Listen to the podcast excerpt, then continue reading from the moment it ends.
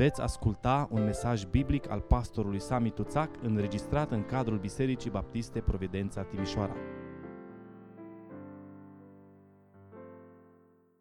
Vă invit să deschidem Scriptura împreună, Cartea Numeri, capitolul 20, de la versetul 1 la versetul 13, pagina 169 în Sfânta Scriptură. Numeri, capitolul 20, începând cu versetul 1. Toată adunarea copiilor lui Israel a ajuns în pustia Țin, în luna întâi. Și poporul s-a oprit la Cades. Acolo a murit și a fost îngropată Maria. Adunarea n-avea apă și s-au răsculat împotriva lui Moise și împotriva lui Aaron. Poporul a căutat ceartă cu Moise. Ei au zis, ce bine ar fi fost să fi murit noi când au murit frații noștri înaintea Domnului. Pentru ce ați adus adunarea Domnului în pustia aceasta, ca să murim în ea, noi și vitele noastre? Pentru ce ne-ați scos din Egipt și ne-ați adus în acest loc rău, unde nu este nici loc de semănat, nici smochin, nici viță, nici rodiu, nici apă de băut? Moise și Aaron au plecat de la adunare și s-au dus la ușa cortului întâlnirii. Au căzut cu fața la pământ și li s-a arătat slava Domnului. Domnul a vorbit lui Moise și a zis, ia toiagul și cheamă adunarea, tu și fratele tău Aaron, să vorbiți stânce acesteia în fața lor și ea vă va da apă să le scoateți astfel apă din stâncă și să adăpi adunarea și vitele lor. Moise a luat toiagul dinaintea Domnului cum îi poruncise Domnul. Moise și Aaron au chemat adunarea înaintea stâncii și Moise le-a zis, ascultați răzvrătiților, vom putea noi oare să vă scoatem apă din stânca aceasta? Apoi Moise a ridicat mâna și a lovit stânca de două ori cu toiagul. Și a ieșit apă din belșug, așa încât a băut și adunarea și au băut și vitele. Atunci Domnul i-a zis lui Moise, pentru ce n-ați crezut în mine, ca să mă sfințiți înaintea copiilor lui Israel? Nu voi veți duce adunarea aceasta în țara pe care i-o dau Acestea sunt apele Meriba, unde s-au certat copiii lui Israel cu Domnul care a fost sfințit între ei. Amin. Îți mulțumim, Doamne, pentru cuvântul Tău și te rugăm ca prin Duhul Tău cel Sfânt să deschizi mintea noastră și inima noastră. Doamne, vrem să înțelegem cuvântul acesta din istoria aceasta veche și vrem, Doamne, să învățăm pentru trăirea noastră în ziua de astăzi împreună cu Tine și în ascultare de tine. Amin. Vă invit să luați locurile. Poporul Israel se află din nou aproape de granița Cananului. Mai fuseseră odată destul de aproape de granița Cananului cu 40 de ani în urmă. Și acum, după 40 de ani de privegie prin pustie, se află din nou aproape de graniță. Cu 40 de ani în urmă ar fi putut intra în țara promisă, dar au ratat ocazia aceasta din cauza necredinței lor. Necredința a fost cea care i-a ținut 40 de ani în pustie. S-au speriat de circumstanțele care păreau nefavorabile. La fel cum adesea ni se întâmplă și nouă. În loc să ne uităm la Dumnezeul nostru, care este mare, care este puternic, ne uităm întâi la circumstanțele noastre. Și în momentul când ne uităm la circumstanțele noastre, circumstanțele devin imense, iar Dumnezeul nostru nu mai are nicio putere. Au văzut cetăți întărite și foarte mari. Au văzut acolo, în cetățile acestea, în țara aceasta, oameni bine înarmați și foarte înalți și foarte puternici. Iar pe ei, dacă vă amintiți episodul, s-au văzut ca niște lăcuste. Ce putem noi face în fața acestor oameni? Pentru că n-au ascultat. Dumnezeu le-a spus, nici unul dintre voi, afară de Iosua și Caleb, nu veți intra în țara promisă. Nu făcea Dumnezeu niciun fel de favoritisme, însă Iosua și Caleb au fost singurii care au privit invers. Ei s-au uitat la Dumnezeul lor și l-au văzut pe Dumnezeul lor mare, puternic. Și circumstanțele au zis, da, sunt așa cum sunt. Suntem realiști. Dar dacă Domnul va fi de partea noastră, îi vom mânca. Pentru că ceilalți au spus că ăia sunt așa de mari, sunt uriași și mănâncă oameni. Și noi pe lângă ei nu suntem decât niște lăcuste. Sindromul lăcustă a făcut atât de mult rău poporului Dumnezeu în vechime și a făcut rău Bisericii lui Hristos de-a lungul secolelor și face rău și astăzi. Sindromul acesta lăcustă. Noi pe lângă ei parcă suntem niște lăcuste. Iosua și Caleb, în schimb, au spus, nu, așa e. Cetățile sunt mari, sunt întărite, oamenii sunt puternici, sunt extraordinari. Dar dacă Domnul va fi binevoitor cu noi, îi vom rade cu totul și vom intra în țara pe care Domnul ne-a promis-o.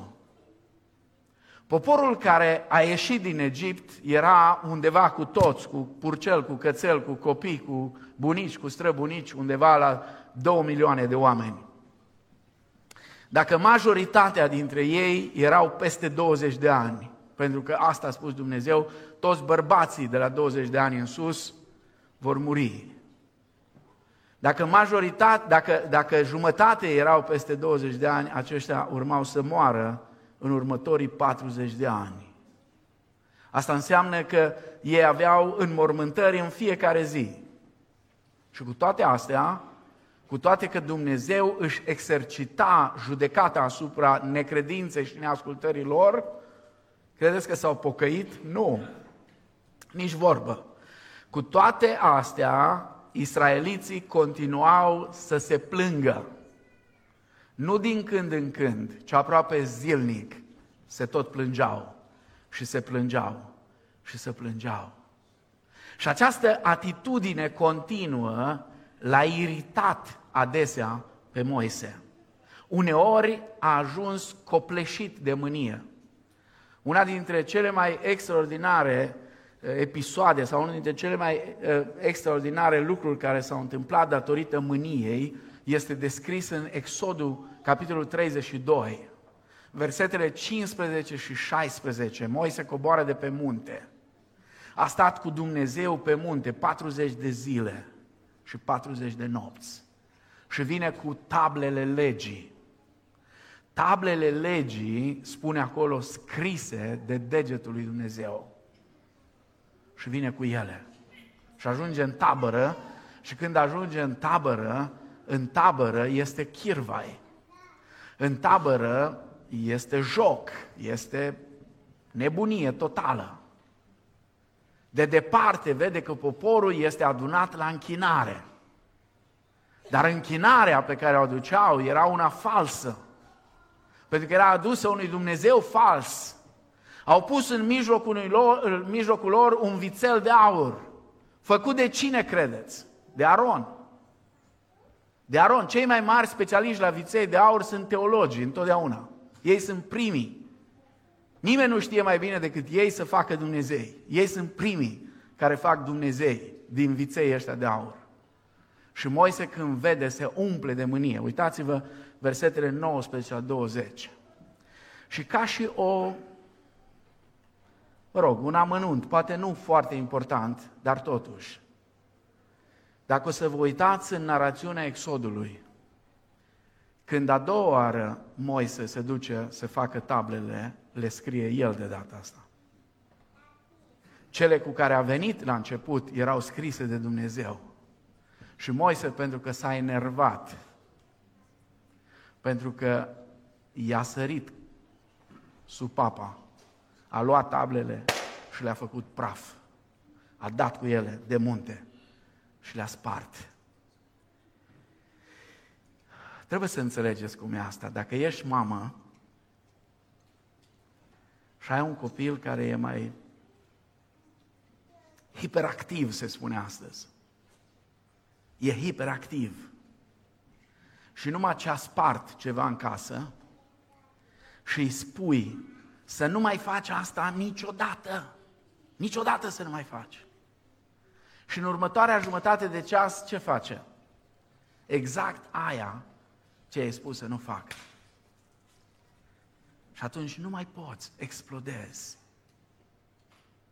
Nu judecați niciodată o mamă care e exasperată.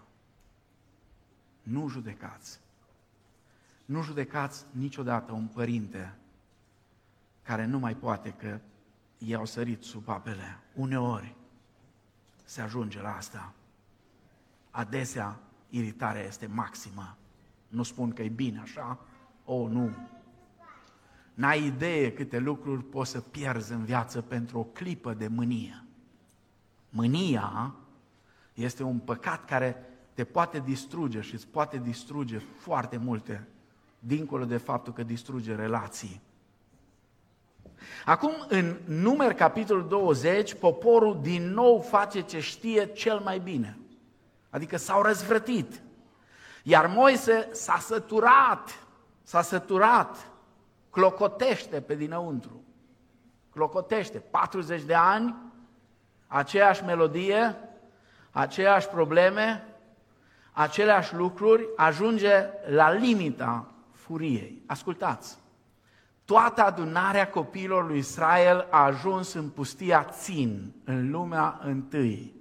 Și poporul s-a oprit la Cades. Acolo a murit și a fost îngropată Maria. Știți cine era Maria? Maria era sora mai mare a lui Aron și a lui Moise. Maria era fata care a îngrijit de Moise când Moise era pus acolo în sicriaș. Maria a fost cea care a făcut negocierile cu fica lui Faraon. Maria era un lider puternic în poporul Israel, era sora lor. Ăștia numai ce aveau serviciu de mormântare în familie și auziți, adunarea n-avea apă. Pentru că știți, se spune în popor, o nenorocire niciodată nu vine singură, da? Totdeauna mai vine încă una. N-a fost suficient că le-a murit sora, dar s-a întâmplat că nu era apă. Și poporul s-a răsculat împotriva lui Moise și împotriva lui Aron. Era o scenă familiară pentru Moise. Când ceva nu mergea, cine era vinovatul? El era. Când ceva nu merge la voi în casă, cine e vinovatul? Cine e vinovatul? Nu-i vina mea, ăsta e refrenul principal care îl cântăm cu toții din Eden. Adame, ce ai făcut? Nu-i vina mea! Nu e vina mea, nu eu am făcut, ci femeia pe care mi-ai dat-o tu. Eva, ce ai făcut? Nu-i vina mea, nu-i vina mea. E altcineva de vină, întotdeauna. La biserică nu merge ceva, cine e de vină? Mi-amintesc o scenă foarte tare cu ani de zile în urmă. Ședință de comitet, să ia o hotărâre, n-a plăcut la câțiva și, în fine, unul dintre ei, foarte nervos, se duce la unul din păstori și spune oh, oh, oh, oh, știți că când te cerți, bombă în tot felul, și ăla, pentru că era obișnuit tot timpul că Sami de vină, a spus Sami e de vină, că el a făcut hotărârea, nu știu ce. Și mă prinde asta în holul bisericii. Și aproape mă bagă într-un colț, așa. Oh, tu așa și așa. Îmi plac foarte mulți oamenii când sunt pe lângă, știi? M-am uitat la el în ochi și a început să râd. Și am spus, băi, cine te-a prostit? Păi când s-a luat hotărârea aia, eu eram în America. Ok? Tu crezi că eu din America am coordonat comitetul, eram la 10 ore distanță de Timișoara. Crezi că de acolo? Nu, dar ăsta era obiceiul. Nu merge ceva bine, cineva trebuie să fie de vină. Da? Ca și în casă. Știți voi, nu trebuie să vă spun eu. Cine e de vină? Sau în biserică, sau oriunde, într-un grup, cineva trebuie să fie de vină. Da? Moise știa, el e vinovatul. Poporul a căutat ceartă cu Moise. Moise știa că are problema asta. El era nervos din fire. Dacă vă uitați la începutul istoriei lui, el era nervos. El când își face intrarea în, în scena istoriei, el și-o face cu o crimă. Îi vede pe doi că se bate, le ia pe unul, îi suce gâtul și îl bagă nisip. A doua zi, alții doi iară se bagă între ei. Moise era nervos, 40 de ani, de aia s-a dus în pustie la Socresu și cu Sefora. Nu știu exact ce înseamnă Sefora, dar are de-a face cu șlefuirea, oricum. Sefora era o feministă convinsă, să știți. Nu putea Moise cu ea oricum. Dar intenționat Dumnezeu l-a trimis acolo. Ca să învețe răbdarea. Și tot n-a învățat-o cum trebuie. Și încerca el, dar poporul căuta ceartă cu Moise. Ce bine ar fi fost să fi murit noi. Și începe ăștia, aceeași poveste. Să plâng, să plâng cât e de rău, cât de rău o duc ei, cât sunt de abuzați, cât sunt de nefericiți, cât sunt de neîmpliniți. Toate acestea, toate acuzele astea, Moise le auzise de mii de ori înainte. Ceea ce nu realizau ei era că aproape își împingeau conducătorul în prăpastie. Cum vă spuneam, Moise se lupta cu supărarea. Era problema lui veche. Cu asta și-a început intrarea în istorie. Cu egipteanul acela pe care l-a omorât. Nu totdeauna se vedea pe fața lui, dar înăuntru clocotea, clocotea. Și auziți, Moise și Aron au plecat de la adunare. Cel mai bun lucru care poți să faci când cineva vrea să se certe cu tine, du-te la Domnul. Nu te certa cu El. Nu te certa cu El. Du-te la Domnul. Dacă începi să te cerți cu El, nu ești cu nimic mai bun decât El. Cu nimic. Da? Cu nimic. Moise și Aron au plecat de la adunare și s-au dus la ușa cortului întâlnirii. Au căzut cu fața la pământ și li s-a arătat slava Domnului. Domnul a vorbit lui Moise și a zis, ia toiagul, cheamă adunarea, tu și fratele tău Aron, să vorbiți stânții acestea în fața lor și ea vă va da apă. Să le scoateți astfel apă din stâncă și să adăpați adunarea și vitele lor. Dumnezeu intervine și le dă soluția, simplu și clar vorbește stâncii. Moise, ai o problemă, ai venit la mine, ascultă-mă acum. Vorbește stâncii și stânca va da apă. Ma Moise era cu capsa pusă când s-a dus înaintea Domnului. Era supărat rău pe ei. Nu mai suporta să-i audă mereu și mereu plângându-se. Era aproape de a-și pierde controlul. Situația îl copleșea și se simțea depășit de aceste probleme. Așa că fiți atenți ce face Moise. Ce face? Moise, uitați-vă în versetul 9, ia toiagul, așa cum i-a spus Domnul. Domnul i-a spus, ia toiagul. M-am tot gândit de multe ori. De ce i-a spus ia toiagul? Ca să-l pună la încercare? Sau era toiagul un semn al autorității lui în fața poporului, pentru că era toiagul acela care s-a transformat de mai multe ori? Ia toiagul! Toiagul nu se folosește la vorbit, pentru că a spus te duci și vorbești stâncii. Și îi spune, ia toiagul și el face asta exact cum i-a spus Domnul. Mergi la stâncă, se duce la stâncă, exact cum i-a spus Domnul. Cheamă adunarea, și el a chemat adunarea exact cum i-a spus Domnul. Vă rog să observați că majoritatea lucrurilor care Domnul i-a spus lui Moise să le facă, Moise le-a făcut în tocmai și la timp. Ia toiagul, mergi la stâncă, cheamă adunarea. Dar apoi deviază de la ceea ce Domnul i-a spus și o ia pe cursul propriei mânii, fără să observe că a luat-o pe arătură, așa cum se întâmplă întotdeauna când suntem nervoși.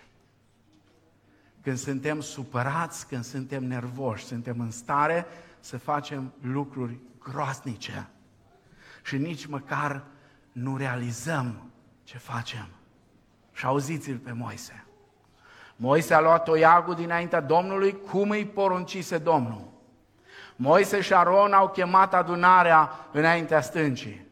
Și Moise le-a zis, ascultați răzvrătiților, ascultați răzvrătiților, vom putea noi oare, adică eu și Aron, pe care voi blamați, vom putea noi oare să vă, fac, să vă scoatem apă din stânca asta? Ce adresare drăguță, nu? Răzvrătiților. Cât de frumos.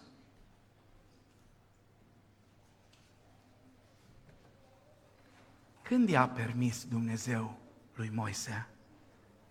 Sau când i-a sugerat Dumnezeu lui Moise să-i muștruluiască pe cei din adunare așa de usturător? Când? I-a spus Dumnezeu, du-te și făi cu ou școțet. Mă uit cu groază la unele amvoane și îmi vine să mă iau cu mâine de cap. Oile sunt abuzate pur și simplu de cei care ar trebui să lege rănile de acolo din amvoane. La fel ca și Moise. Nu i-a spus Dumnezeu așa ceva. Nu, nu, Dumnezeu i-a spus exact ce trebuie să facă. Dumnezeu nici măcar nu tratează, nu mai pune acolo pe rană mâna să, să, să-l facă pe Moise să se enerveze, nu mai zice nimic de popor. Spune numai cum trebuie să rezolve problema. Dar Moise era cu capsa pusă și când ești cu capsa pusă, oricâte lucruri încearcă cineva să te convingă că nu-i bine, nu poți până nu dai cu capul, abia atunci te trezești. De unde a venit ideea asta lui Moise? De unde această abordare nepotrivită pentru un conducător de talea lui Moise? Da, dacă se bat două găști în cartier de golani, înțelegi, bă, hai să vezi, ai auzit cine sunt eu, care e mai tare? Aproape că înțelegi, da? Pe vremuri erau mari bătăi aici în Timișoara, n-ați prins așa ceva. Eu când eram elev am prins. Se băteau cei din Cunț cu cei de, mai știu eu, Zi, de unde? De acolo, da. Se luau la bătaie, da? Sau ăia din Ronas cu ăia de nu știu unde, da? Se luau cu pari, cu... Era nebunie. La ăia, da, la ăia merge să vii cu chestii de-astea. Bă, tu știi cine sunt eu? Băi, știi ce, nu știu ce? Dar nu la un conducător de talia lui Moise nu la un conducător despre care Scriptura spune că nu s-a născut niciun om ca Moise, care vorbea cu Dumnezeu față în față, cum vorbește un om cu prietenul lui. De atunci de unde? De unde abordarea asta? Din mânie. Din mânie. Mustea. Efectiv, mustea de mânie. Și atunci când mustești de mânie, credința nu-i mai în zonă ci acționez și reacționez, de fapt, cu necredință. Ia toiagul, vine în fața poporului, îmi pare rău că am uitat, m-am gândit să vin în dimineața asta cu un toiag. Am atât de frumos, mi l-a făcut fratele Paul Marica. E așa de frumos, înalt, să vin cu el aici în dimineața asta. Ia toiagul, vine în fața lor, ține o predică usturătoare, când se pune în bancă jos, zice, le-am zis-o. Le-am zis-o la răzvrătiții ăștia, fără să realizeze, fără să realizeze că mânia îl duce la blasfemie. Putem să vă scoatem noi, adică eu cu Aron, putem noi să vă scoatem apă din stâncă? Dar când Moise, tu și Aron ați mai scos apă din stâncă? Când s-a mai întâmplat că ați mai scos voi apă din stâncă? Când? Nu cumva Dumnezeu se ocupa cu scosul apei din stâncă? Nu cumva scoaterea apei din stâncă era în fișa postului Dumnezeu, nu a lor. Ba da. Dar atunci când cedezi mâniei, de obicei îți cam pierzi cumpătul, ca să nu spun că îl pierzi cu totul. Și spui lucruri necugetate. Și faci lucruri și fapte necugetate. Dumnezeu a spus să vorbească stâncii. Moise a lovit-o stânca, dar nu odată, ci a lovit-o de două ori. Și acum știți ce ne încurcă pe noi foarte tare? Dumnezeu îi spune lui Moise, vorbește stâncii, Moise nu ascultă pentru că e nervos, lovește stânca de două ori și culmea culmilor, știți care este? Apa curge din belșug. Apa curge din belșug. Te-ai fi așteptat că dacă Dumnezeu a spus să facă într-un fel și Moise a făcut în alt fel, Dumnezeu să spună stop. Stop, se poate muri de sete. Nici o problemă, mult mai ușor. Se poate muri de sete nici un strop de apă. Culmea, curge apă. Poate vă întrebați de ce, m-am întrebat și eu, de ce? Pentru că așa lucrează Harul lui Dumnezeu. Așa lucrează Harul lui Dumnezeu.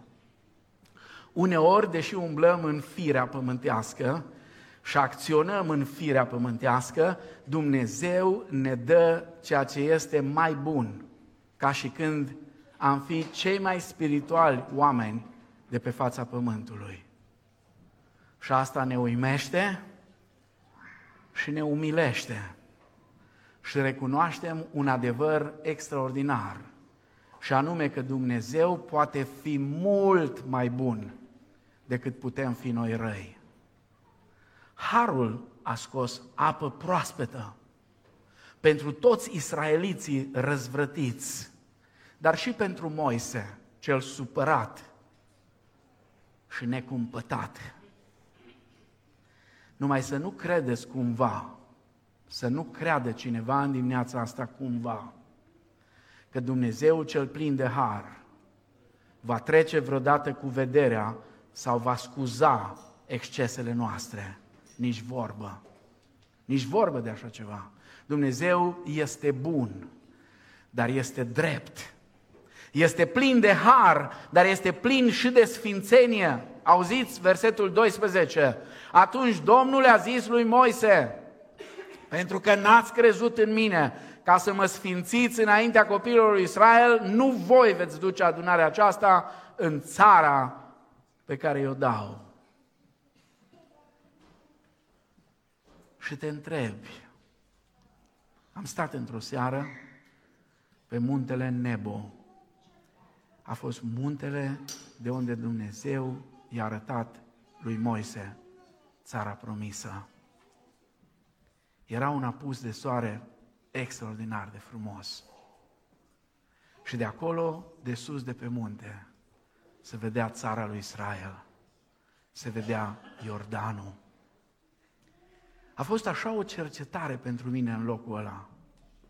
Și am stat și m-am gândit, Doamne, de ce nu l-ai lăsat pe Moise să meargă acolo? De ce?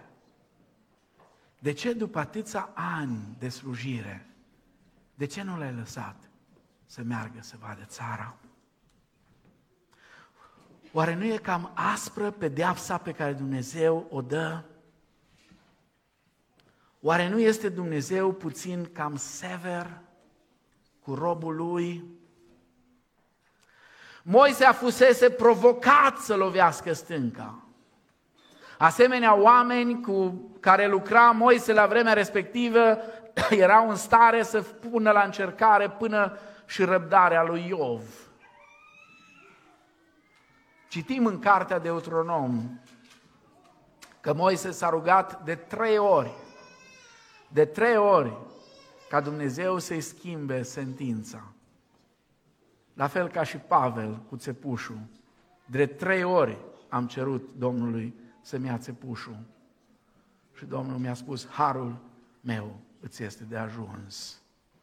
De trei ori a cerut, Doamne, lasă-mă să intru în țară. Și Dumnezeu i-a spus, nu, nu.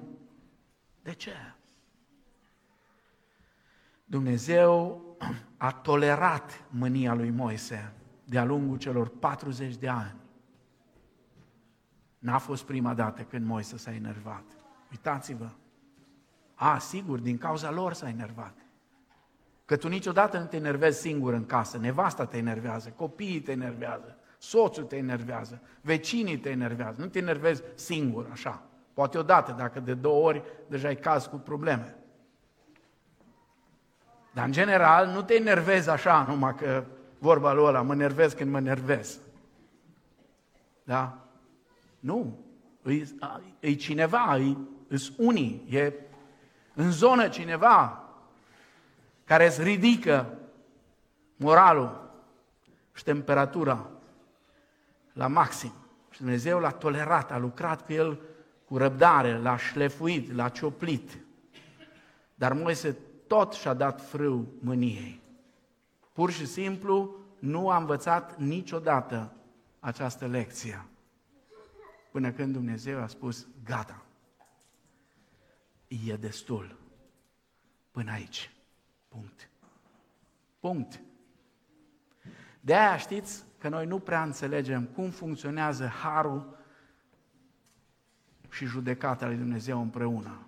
Cum funcționează dragostea și dreptatea sau sfințenia Lui.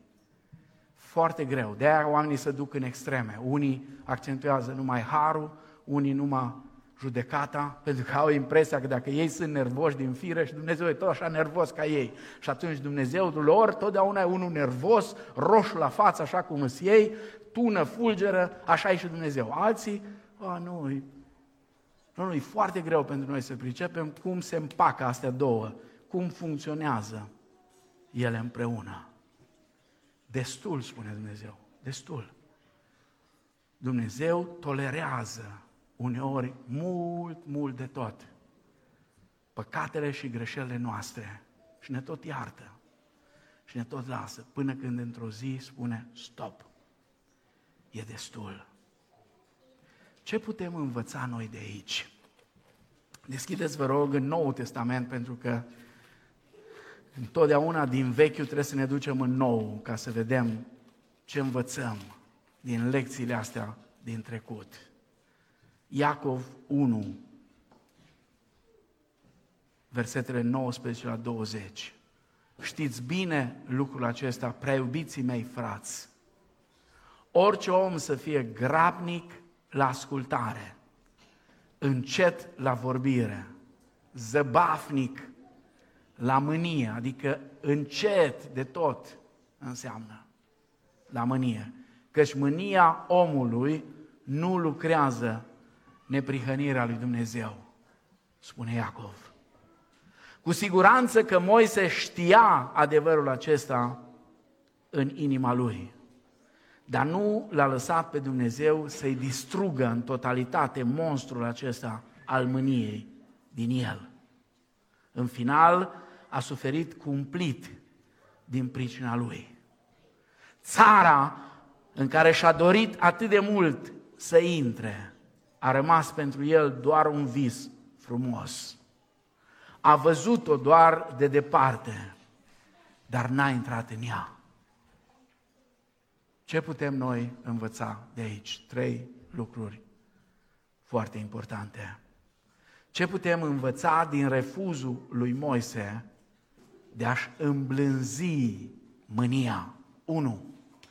Orice act de neascultare este cauzat de necredință. Atunci Domnul i-a zis lui Moise, pentru ce n-ați crezut în mine? Nu m-ați ascultat, spune Dumnezeu, pentru că n-ați crezut. Când cunoști voia lui Dumnezeu, dar tu te îndrepți în altă parte, asta înseamnă necredință. Este ca și când îi spui Domnului, Doamne, nu cred că planul tău este cel mai bun. Am eu un plan al meu. Doamne, tu nu știi cum se lucrează cu răzvrătiții. Mă descurc eu și fără tine.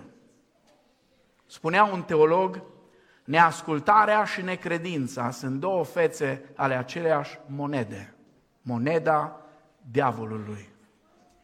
Cei care nu ascultă, nu cred. Cei care nu cred, nu ascultă.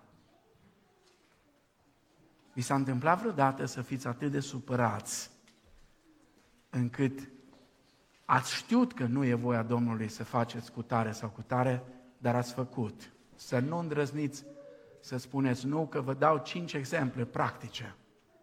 Poate unii chiar ieri sau alaltă ieri. Ai știut că nu-i frumos să te adresezi așa soției sau soțului sau copiilor sau părinților și totuși ai făcut-o. De ce? Pentru că erai nervos. Și ai impresia că dacă ești nervos, Dumnezeu trebuie să te îngăduie cu asta. Da, Dumnezeu te îngăduie până într-un punct când spune stop, până aici, gata, destul. Al doilea lucru, actele noastre publice de neascultare știrbesc gloria lui Dumnezeu. Necredința nu l-a lăsat pe Moise să-l sfințească pe Dumnezeu înaintea poporului. Vă dați seama? Ce extraordinar ar fi fost ca poporul să vadă ce n-a mai văzut. Ei au mai văzut o minune în care Dumnezeu i-a spus lui Moise atunci, lovește stânca și stânca a dat apă. Dar de data asta Dumnezeu spune vorbește, nu lovește. Vorbește. Vă dați seama ce extraordinar ce ar fi spus poporul despre Dumnezeu? Dar din cauza necredinței, Dumnezeu n-a fost sfințit înaintea lui Israel. Adică dacă vreți să înțelegeți ce înseamnă asta, înseamnă că Moise a pângărit sfințenia lui Dumnezeu. Cum? Împiedicându-i pe oameni să-L vadă pe Dumnezeu ca pe un Dumnezeu sfânt. Mă întorc la Iacov. Nu degeaba spune Iacov în capitolul 3 cu versetul 1. Frații mei, să nu fiți mulți învățători, căci știți că vom primi o judecată mai aspră. Este o mare responsabilitate pentru un slujitor. Indiferent în ce slujire ești, ești expus mai mult decât alții. Actele noastre publice de neascultare voită vor arunca o umbră peste gloria lui Dumnezeu. Pur și simplu, în biserică, cei mai în vârstă vor fi un exemplu rău pentru cei mai tineri. Atunci când nu sunt așa cum trebuie să fie, sunt un exemplu rău. Și foarte mulți tineri astăzi care părăsesc biserica peste tot în lume, o fac și pentru că nu au modele.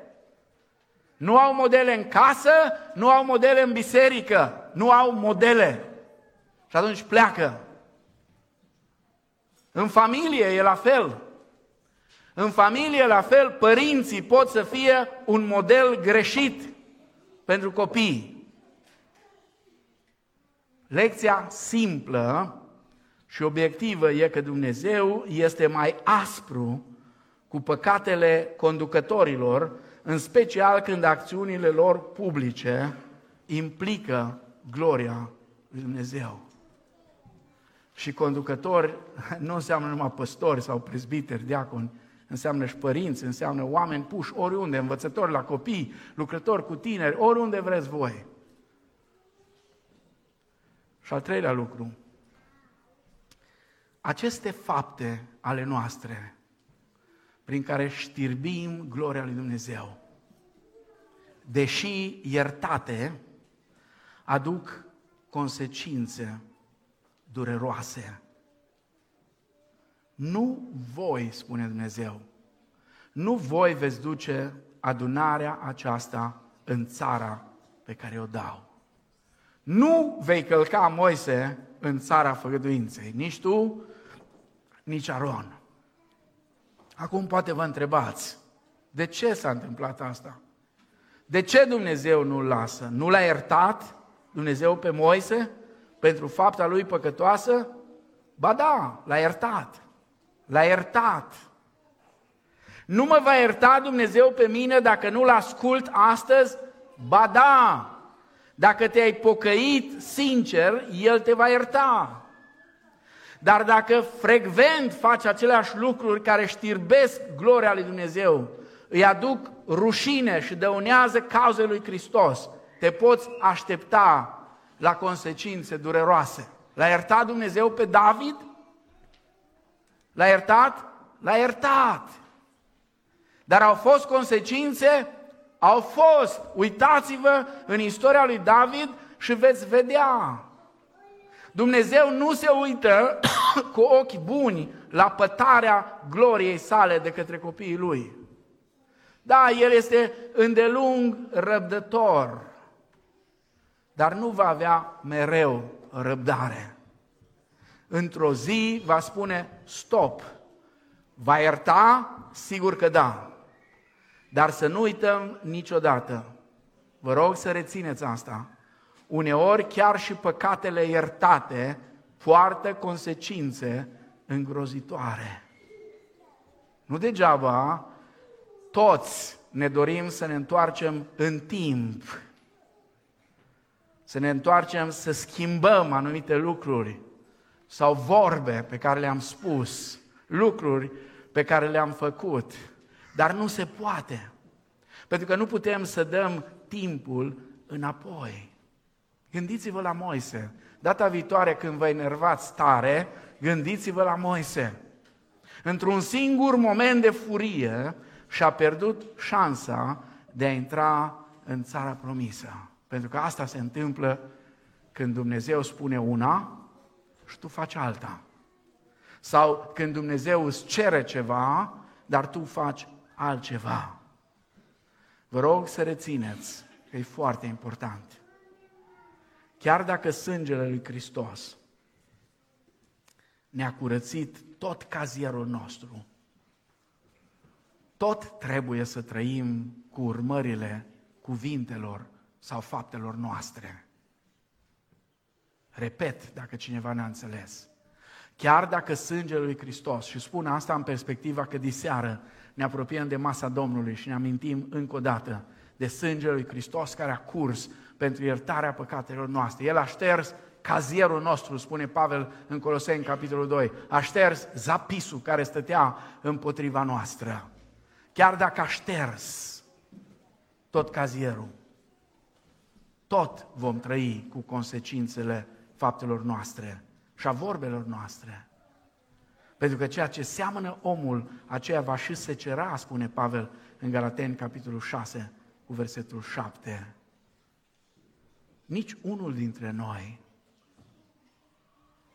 nu ar vrea ca mărturia noastră pentru Domnul Isus să fie spulberată de un moment trăit în firea pământească. Niciunul nu ne dorim ca pentru un moment de furie, de mândrie, de aroganță, de mânie, să arunce o umbră peste o viață întreagă de umblare cu Domnul. În Psalmul 19, cu versetul 13, e un cuvânt atât de frumos și traducerea Living Bible, Biblia vie, zice așa, păzește-mă de greșeli intenționate, ajută-mă să nu le mai fac. Doar atunci voi fi fără, fără prihană, nevinovat de păcate mari. Ce rugăciune extraordinară! Doamne, Tu ești Cel care îmi cunoști capacitatea de a da-o în bară într-o clipă, spune psalmistul aici. De aceea oprește-mă, păzește-mă, ca să nu stric totul printr-un moment de furie sau de neatenție. Nu putem da timpul înapoi. Greșelile care le-am făcut au consecințe. Sigur, Dumnezeul nostru este plin de har. Ne-a acoperit trecutul cu sângele Lui la calvar pentru noi. Dar noi trebuie să căutăm, să învățăm, să umblăm zilnic, tot mai aproape de El. Să ținem socoteală strictă cu El. Să umblăm bazându-ne pe Duhul Sfânt, ca să ne protejeze inimile. Și a nu lăsa ca păcatul să ne distrugă sau să ne ruineze.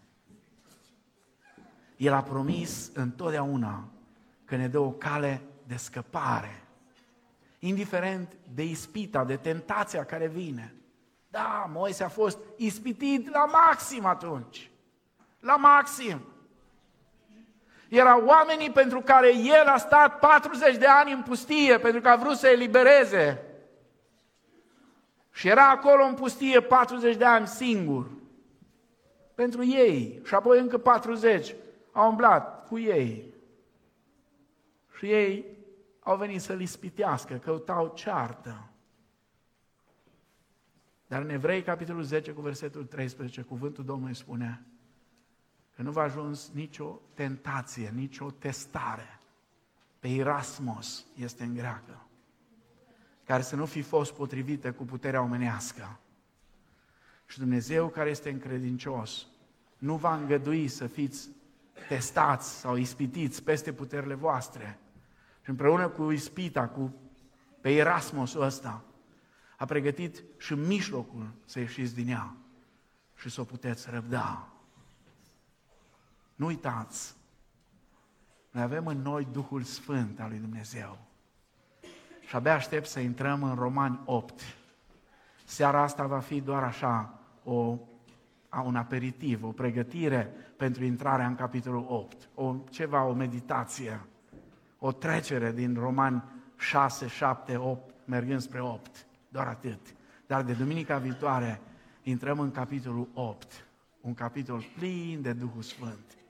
Plin de Duhul Sfânt. Noi avem Duhul Sfânt al lui Dumnezeu în noi. Dacă nu vom trăi lângă Domnul, dacă nu ne vom încrede în El, dacă nu vom căuta plinătatea Duhului Sfânt,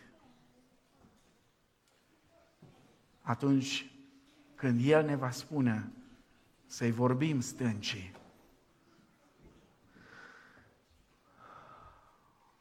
o vom lovi. Dar dacă stăm lângă El, dacă ne încredem în El, dacă umblăm în plinătatea Duhului, atunci când El ne va spune să-i vorbim stâncii, îi vom vorbi și nu o vom lovi. Iar apa care va curge din clipele noastre de ascultare de El se va transforma în izvoare de apă vie. Se va transforma în izvoare de apă vie. Și îi va înviora pe mulți, inclusiv pe noi. Și știți care va fi lucrul cel mai fain? Că nu vom avea niciun regret. Atunci când asculți de Domnul, atunci când faci exact ceea ce Domnul îți spune, deși, da, meritau o lecție. Oh, răzvrătiții ăia meritau o lecție. Meritau așa o predică, dar nu de la Moise. Nu de la Moise. Moise trebuia să facă ce a spus Domnul. Am convingerea că dacă Moise ar fi ascultat, Dumnezeu s-ar fi ocupat de răzvrătiții ăia într-un alt fel. Oricum, ei erau sub judecata lui Dumnezeu și urmau să rămână pe acolo. E așa de tentant să crezi că atunci când asculți de Domnul, ești cam fraier, ești cam prostuț. Atunci când în toate asculți de Domnul, oamenii vor profita de tine, să profite. E treaba lor. Asigură-te numai că dacă Domnul spune să vorbești stâncii, îi vei vorbi, nu vei lovi. Și Dumnezeu va lăsa să curgă apa care va aduce înviorare pentru toți și pentru tine. Amin.